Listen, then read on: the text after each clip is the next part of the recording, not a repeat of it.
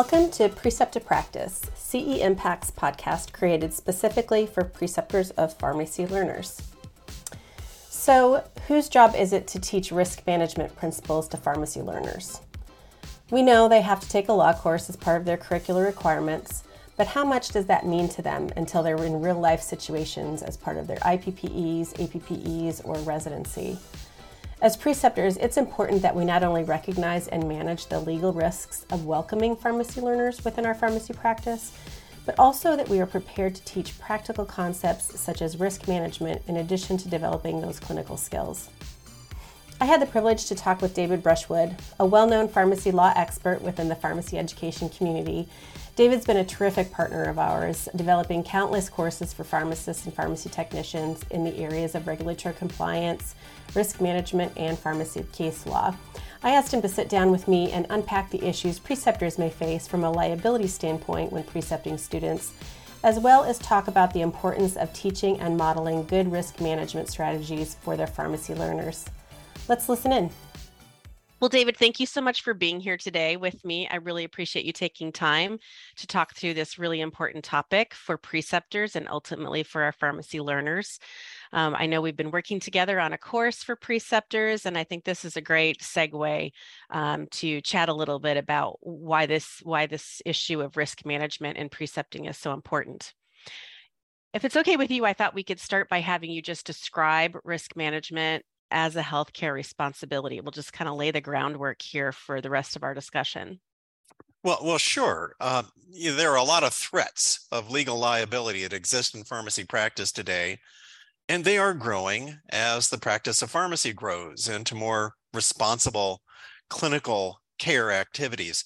I view risk management as a way to create a safety zone for pharmacy practice. Basically, it's carving out a secure place to be when there's a storm of dangerous activity happening. It's like a warm blankie on a cold day. sometimes people sometimes complain about liability and they say, let's do something to reduce the threat of legal liability. Well, yeah, they're right. And risk management is that thing. Right. Yeah, it's really about setting up the guardrails and operating within processes that you know are safe and and practical and all of those things. Would you say that risk management and patient safety are essentially the same concerns, or how how do those two concepts relate? Sure, eh, they're similar, but but there are some differences. Patient safety is about creating systems that promote positive outcomes from patient care. It's about avoiding harm to patients. It's a clinical administrative activity, and it's directed by a clinician. Risk management is a business activity.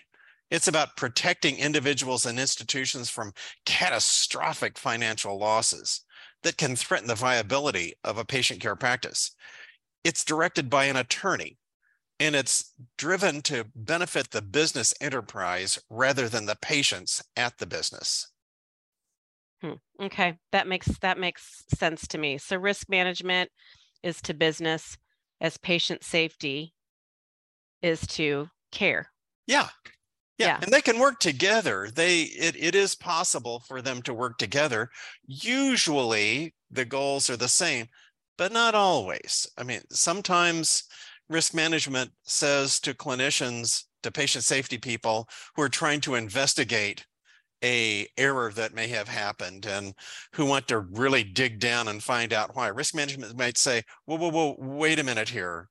Let's slow down. Let's do this in a way that we make sure is consistent with our business goals as well as our patient care goals.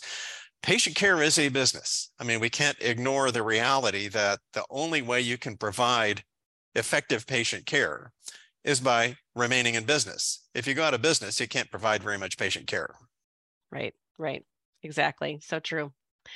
Um, so that's kind of the rub, isn't it? When those two things maybe conflict sometimes or or maybe aren't perfectly aligned. So, you know, when we're teaching kids to drive, we talk about being defensive drivers, right? I've taught three kids to drive. Well, to be fair, my husband has because I don't have the patience for it.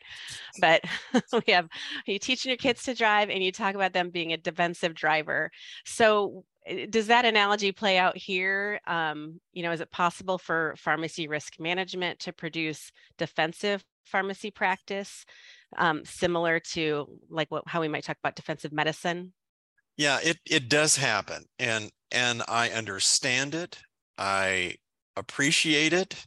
It's unfortunate. I hear pharmacists sometimes say, "I'm not doing that because it's my liability," and it breaks my heart to hear that because what I'd like them to be saying is, I'm not doing that because it isn't good for the patient, not right. that it isn't good for them. But some pharmacists say, I'm just not going to dispense opioids anymore. And it's self protective for them. It's defensive pharmacy in the sense that they want to do that to keep themselves whole, but it's going to hurt patients. Some pharmacists say, this compounding, this is just too risky and I'm not going to do it because if I make a mistake, I could be liable. Well, they're right. They could be liable, but patients need their medicine, and sometimes compounding is necessary. So, yeah, defensive practice is too bad in pharmacy because we have alternative ways of having risk management systems that allow pharmacists to go on the limb a little bit, but do it in a safe way.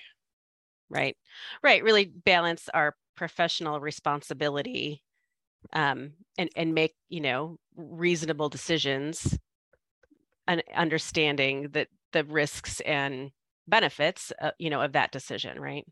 Yeah risks and benefits for the patients and risks and benefit for them as well. It, it's okay to take a risk as long as it's a measured risk an intelligent risk a risk for which there's likely to be a benefit an investment that will have a return if you're so conservative that you don't want to take any chance of being held liable, then you really need to find something other than pharmacy to do because we just have to take some risks in the pharmacy profession.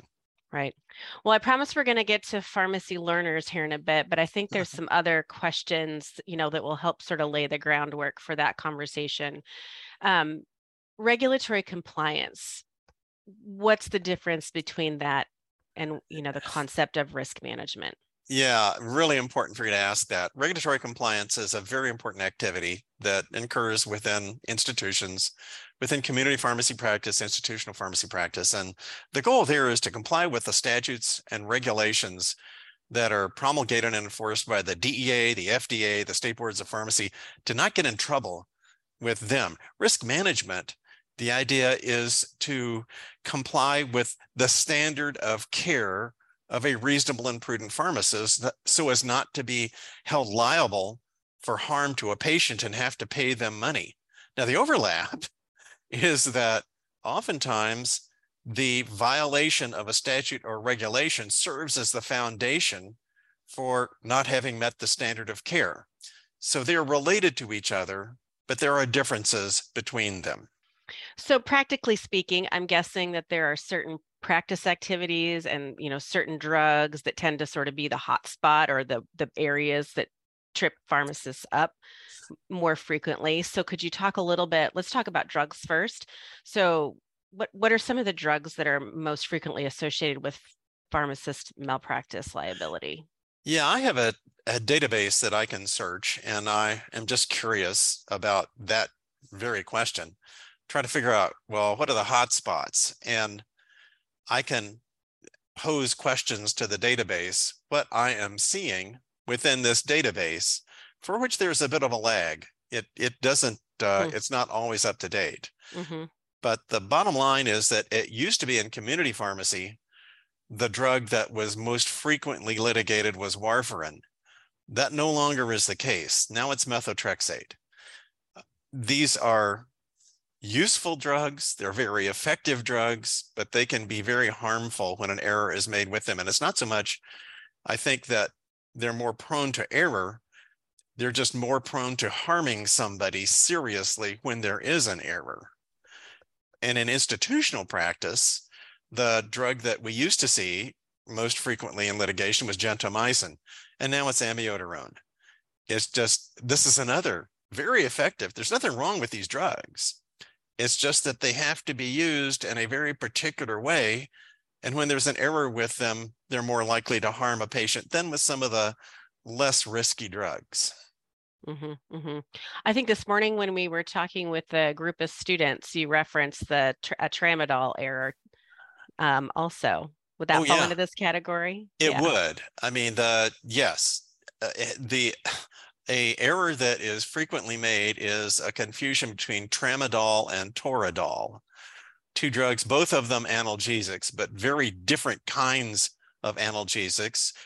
Uh, tramadol is a generic name, toradol is a trade name, and yet they get confused because one of them, toradol, is an NSAID. Sometimes the uh, allergic reaction is not noticed because it's thought that there was actually a, a doctor in um, Illinois who was prescribing, and pharmacists were trying to convince him that Toradol was a uh, NSAID, and he was prescribing it for NSAID allergic patients.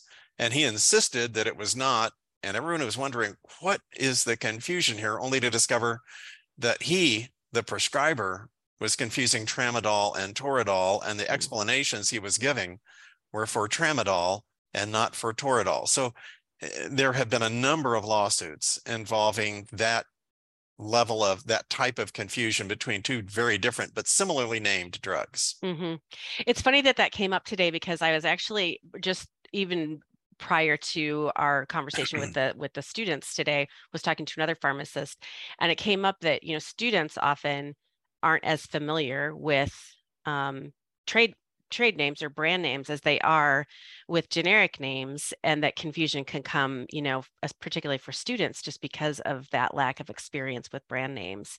You know all of their courses have been you know discussed in terms of generic. So i thought that was interesting this morning Oh, that's an excellent point. And patients don't know uh, generic names. So you have these two groups of people, pharmacy students and patients, talking past each other because one of them is using the trade name and the other is using the generic name, and they don't necessarily realize that they're talking about the same thing.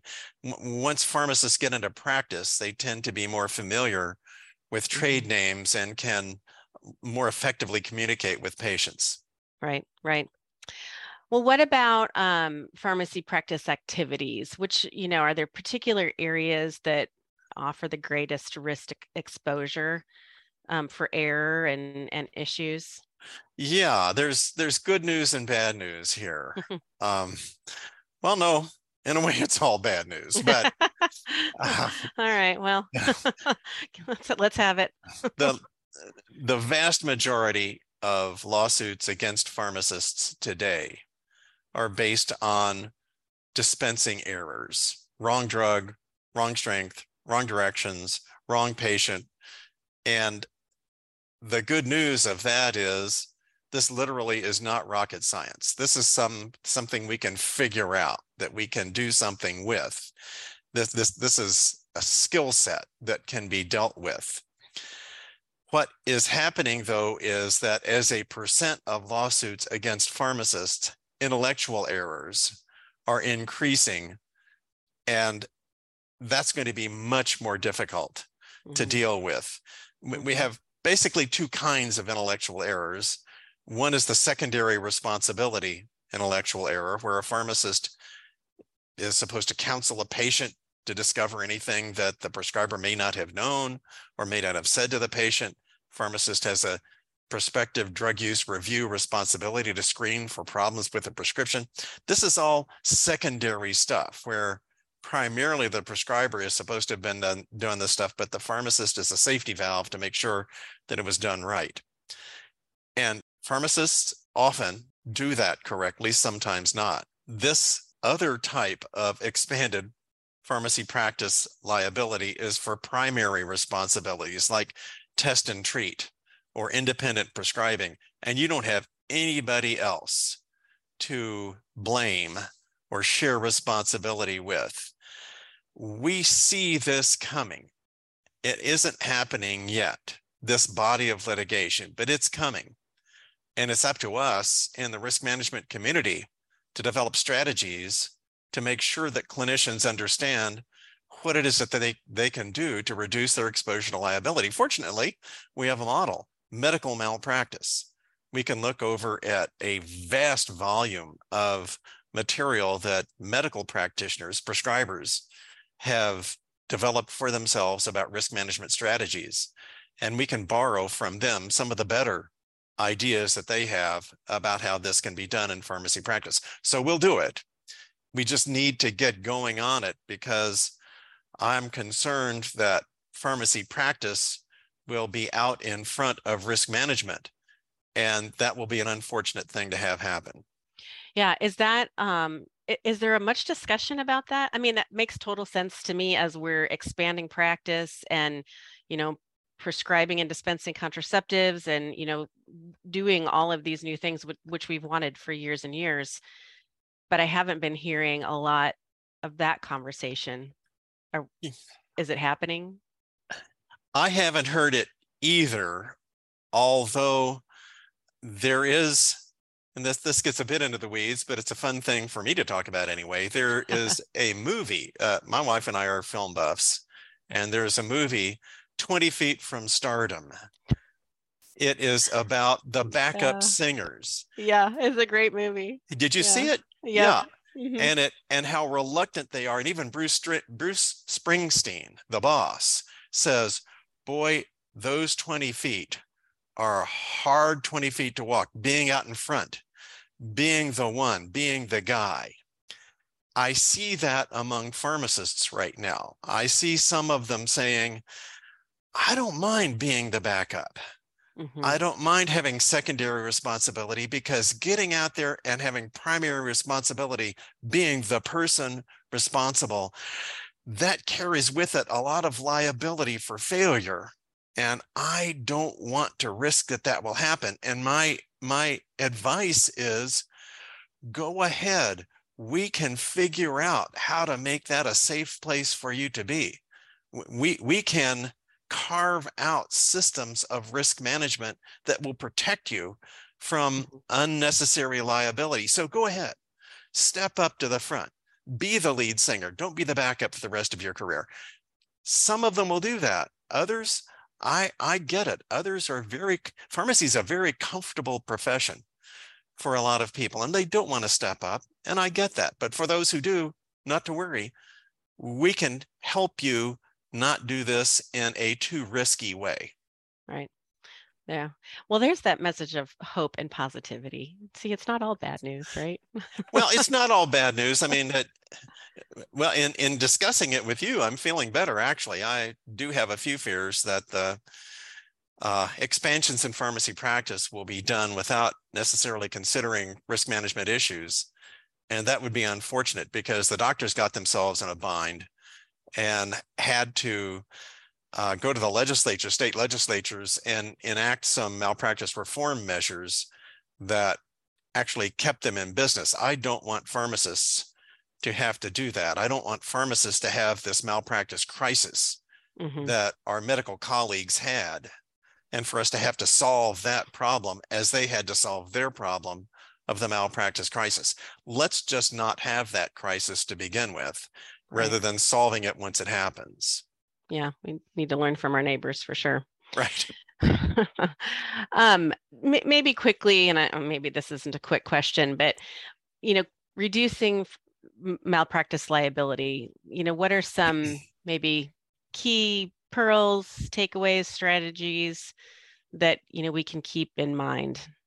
Oh sure. Well there are a lot of them but i can summarize them and give you the cliffs notes on it uh, first of all make sure your technicians are properly trained and appropriately supervised. Many pharmacy errors began as technician errors that weren't caught by pharmacists who weren't supervising or who didn't assure that the technician understood her or his role. Mm-hmm. Make sure your computer system is up to date and provides alerts to the potential problems that have been identified recently and isn't a two-year-old system that doesn't help you in the way computers can. Computers are marvelous things when they're updated. They're less than helpful when they're not. Engage in meaningful dialogue with patients, engage in meaningful dialogue with other healthcare professionals. I mean, that this is the way conversation is the way to avoid these errors that occur due to miscommunication. People say, oh, it's all miscommunication. Well, did, did you initiate a conversation? No, I didn't do that. Well, that's why you miscommunicated because you didn't initiate a conversation. And then document.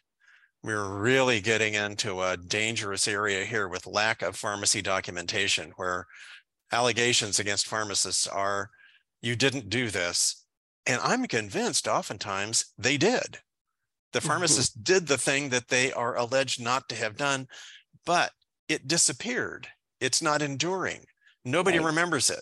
So document what you do and then conduct continuous quality improvement. Every time there's an error, do a diagnostic of it, do some failure mode effects analysis or other means of trying to figure out why did this happen? And this can be a judgmental error, it can be a technical error, whatever it is. Try to figure out what can we do in the future so that we won't have this happen again, or at least reduce the likelihood that this will happen again. Mm-hmm, mm-hmm. There's a couple of things that you talked about that you know clicked for me, uh, particularly for students, and I know we'll talk about this here in a little bit. But um, you know, appropriate supervision and making sure technicians and students know their role, right? Know know what's expected of them and know what their role in the pharmacy is as as an experiential learner. Um, and, well, let me and, speak to that just for a minute, sure. Kathy, because sure. I'm really appreciate your bringing that up. That's so important, particularly today, I think, when so many of our pharmacy students who are licensed as pharmacist interns are also pharmacy technicians mm-hmm. and licensed as pharmacy technicians and don't necessarily understand the difference between their pharmacy technician hat and their pharmacist intern slash student hat. They're both they both require supervision, but of a very different kind. Right. Yeah. Yeah, that's a great that I think that's a really important uh, thing to call out because students are flipping their hats throughout their entire education because they're working at you know the pharmacy and then they're going on either IPPEs or uh, particularly their APPEs you know where their responsibilities would look different so. Um, you talked a little bit about responding to errors you know by you know doing some root cause analysis you know making sure you understand why the error happened and putting places and um, or processes in place to prevent them in the future. Is there anything else pharmacists need to be doing at a high level as far as error response? Well, I think that first notification that an error has happened is an important one to react to with humility, with honesty, with openness. When a pharmacist makes a mistake, somebody's going to point that out, whether that's mm-hmm. a colleague, uh, a pharmacist, or a, another healthcare professional colleague, or whether it is a patient, or whether it is a family member of the patient. And it's important not to overreact to that, to get defensive, to deny, to mm-hmm. obfuscate. It's sort of a natural reaction sometimes to be very defensive when somebody accuses you ha- of having made a mistake. So we need to try to figure out what went wrong and why, to involve ourselves as those who are erring human beings and to accept responsibility but only if there is responsibility. It's I've seen the opposite among pharmacists sometimes who just want to accept all responsibility and then make it go away. They think if I just admit to everything, even the things I didn't do, then that'll solve this whole problem and it'll go away. And it doesn't go away. Right. And that this isn't something that's going to go away. It's going to take time. And you just have to talk through and investigate what it was that happened. The only thing I would add is if someone, another health professional, as I said, or a family member of the patient, comes to the pharmacist with a report of error and says, I'm going to sue you, the conversation's over. If mm-hmm. this is a threat of litigation, it needs to go to risk management. That's above the pharmacist's pay grade at that point. Mm-hmm. That's mm-hmm. for the mm-hmm. lawyers to deal with. Don't make their job harder by trying to rationalize something when somebody's threatening to sue you. That is a that is a risk management challenge and not a pharmacist clinical practitioner challenge at that point. Mm-hmm. Mm-hmm. Yeah, and all of the things that you're describing, the accepting responsibility with humility, accepting the appropriate amount of responsibility, you know, figuring out why the why the error happened and and figuring out how to make it not happen again. That's such important modeling for students who, you know, come into their rotation or into their residency afraid to make a mistake. And, you know, uh, when when mistakes happen, you know, hopefully they're they're minor and they're an opportunity for learning, right?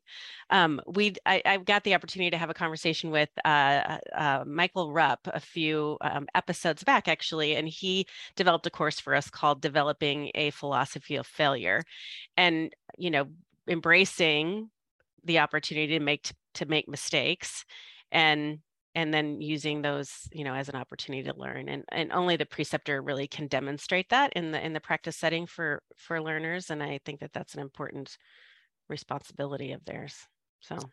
Yes i admire my fellow kens and mike rupp and the work he has done. I hope that he and i don't focus too much on failure because uh, uh, he certainly has been successful and i hope some of the things I've done have been successful as well. right. I get right. it. Yeah. yeah. yeah. We, we want to balance on the other side of the scale for sure. Right. But um, another thing that comes up quite often, I know in conversations with students, is um, individual malpractice insurance. So, you know, is that something that employed pharmacists should maintain for themselves? I think they probably should. It's not very expensive the benefits are significant. You get 24 7 coverage. I think pharmacy students, this is my view, pharmacy students who are on their IPPEs and APPEs should have malpractice insurance. It's mm-hmm. very inexpensive. And I think they should pay for it themselves because this is a lesson in how you get what you paid for.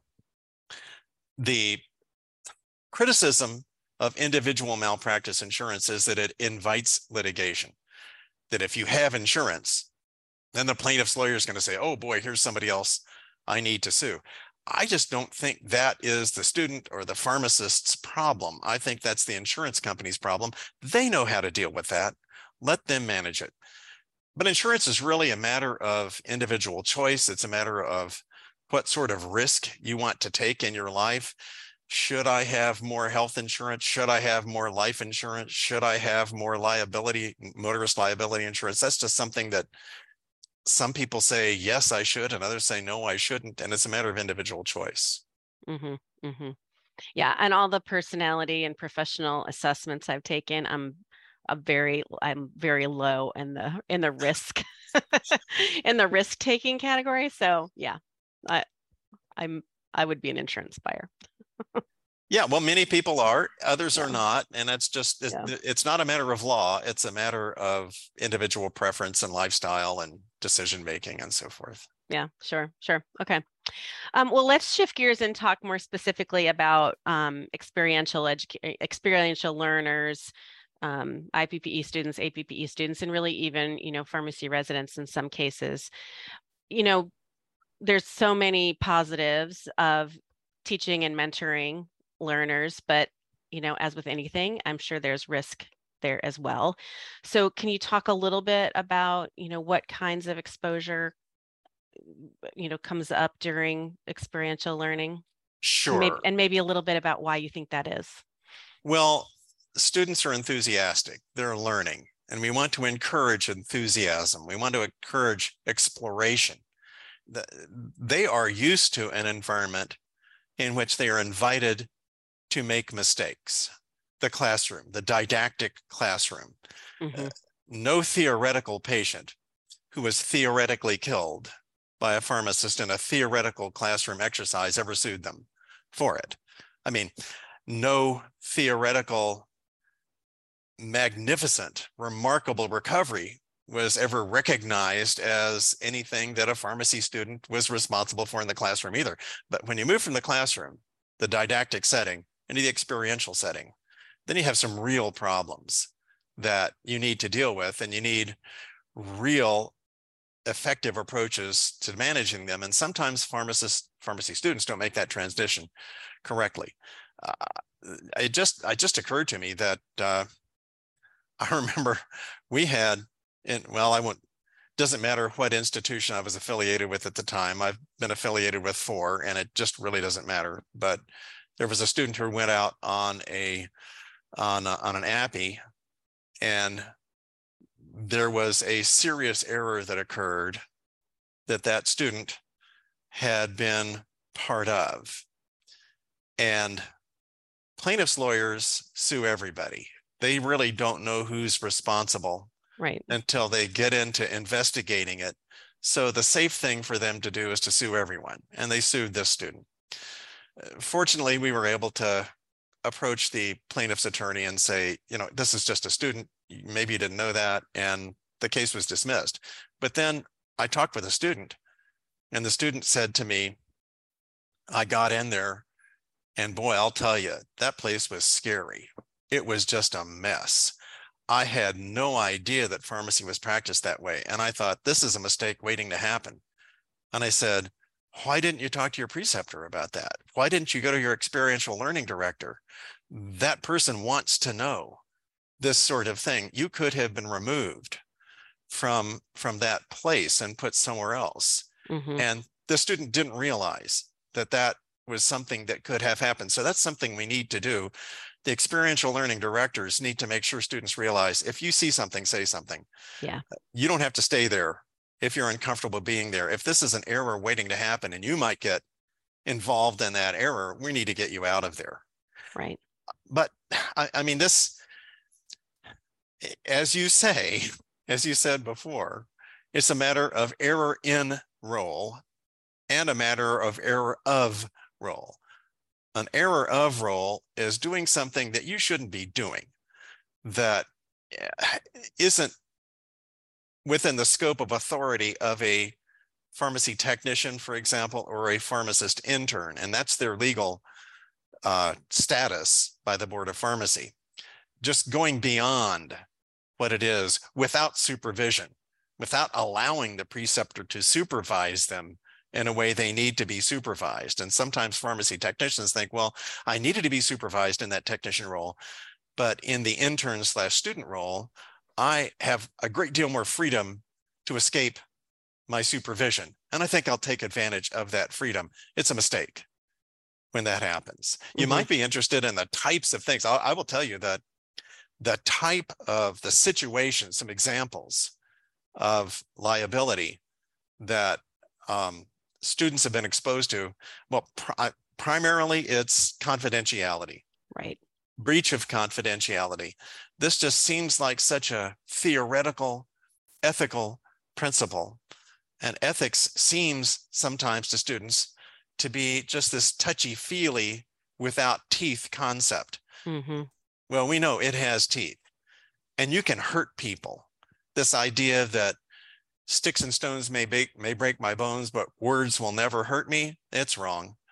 Obviously, words can hurt people and hurt them deeply. And sometimes when things are spoken by a pharmacy student based on what they learned during their IPPEs or APPEs, it can harm a patient and the pharmacy and the student will be responsible for it. And the academic institution isn't going to say, oh, well, that's okay. You didn't know. There's going to be some disciplinary action right against right. the student for that. So compounding errors, we've seen a number of cases where students in a IPPE or APPE experience have made compounding errors. It's really difficult for a preceptor to visualize everything that a student is doing at all times. And there have been these errors that have been made. As you said before, the trade name, generic name confusion happens mm-hmm. frequently during experiential learning. One thing that is definitely within the control of pharmacy students is this rising tide I've seen lately that I don't really understand. Maybe somebody can help me understand it, but of disparaging comments being made by a pharmacy student or insulting or disrespectful comments being made about prescribers mm-hmm. about, I mean, this drug could kill you. A pharmacy student said that in trying to make a point that the way this medication was prescribed is potentially harmful to you. But saying it that way is offensive to the patient, it's offensive to the prescriber. Pharmacy students just need to figure out better ways. I'm not saying a pharmacist wouldn't say that. Pharmacists would and have right, right. something like that. But mm-hmm. that's an incautious way of speaking. Even if it's true, it doesn't matter. We just don't say things like that mm-hmm. to patients or to other healthcare professionals. Mm-hmm. Yeah, those are great examples. And, you know, certainly in my own experience and experiential learning, we saw all those things, you know, happen at various levels. And, you, you know, one thing too, I think on the, comp, you're talking about the confidential confidentiality issue. You know, I, I sometimes wonder too if our, our learners now are they're used to satisfying their curiosity immediately by you know a google search on whatever it is they're curious about or you know their answers are available to them at the push of a button and i think i wonder if that hasn't led sometimes too to this impulsivity of looking at records that don't need to be looked at you know um, somebody you know reasonably well known in a community is you know taken to the hospital and you know a student is curious and and looks at their you know at their at their record um, you know we've seen those kinds of things happen too. So those those kinds of reminders um, for learners i think are never too frequent anyway. Well you, you talked about some examples and all of that makes you know perfect sense to me that those are some you know of the risk areas you know with students. So talk a little bit david about you know teaching risk management during experiential learning. You know what's the preceptor's role here in you know in and helping st- you know students or pharmacy learners be good risk managers? Well sure preceptors are much more likely to understand risk management than our classroom instructors. So they're going to be the best ones to show by example. Risk management is a skill that can be learned, it can be taught, just like compounding or pharmacokinetics. It's, it's a skill. And it's just a matter of taking the time to teach it because most pharmacy students haven't learned it. We don't teach it. Perhaps we should, but we just tend not to teach it in the classroom experiential learning provides the opportunity to show how important risk management is. And in most healthcare settings, organized healthcare settings, there is a department of risk management that students who are in their APPEs particularly can have some sort of exposure to, maybe spend a day with them, spend half a day with them and find out what is it that risk management does. We just don't have that resource available within the didactic portion of the curriculum. So there's a huge opportunity to show by doing and then to introduce pharmacy students to the people who actually have this core responsibility and can help pharmacists develop this necessary skill that will give them the encouragement to move forward and do it in a safe way. Mm-hmm. Yeah, and maybe not just showing by doing, but also talking about the why behind the doing you know the the reason for the process or the reason for the steps that are being taken and and yeah really focusing on the why. So so we talk about you know teaching you know some of those risk management skills. What about strategies for preceptors? Um, you know what can they do or what should they do maybe differently when they're working with students um, to mitigate their own liability you know, versus versus an you know a regular employee? Oh, sure. Well, um, there is exposure to liability of the preceptor and of the academic institution mm-hmm.